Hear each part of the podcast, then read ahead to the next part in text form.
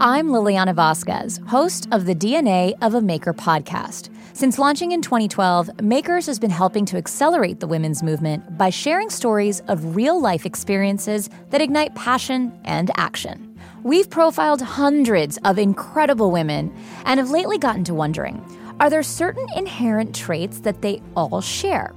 Tarana Burke, I'm humbled to be sitting across this oh. table from you. Professor Kimberlé Crenshaw, welcome to DNA of a Maker. Oh, thank you for having me. We asked them about their DNA, and their surprising answers range from serious to funny. I am an extrovert and I'm also a serious introvert. And this is why I'm a Gemini.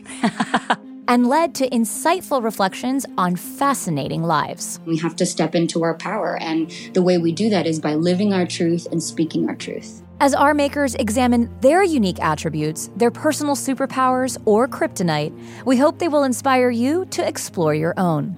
You can find episodes of DNA of a Maker wherever you get your podcast. Oh, I'm type A. Nothing wrong with that.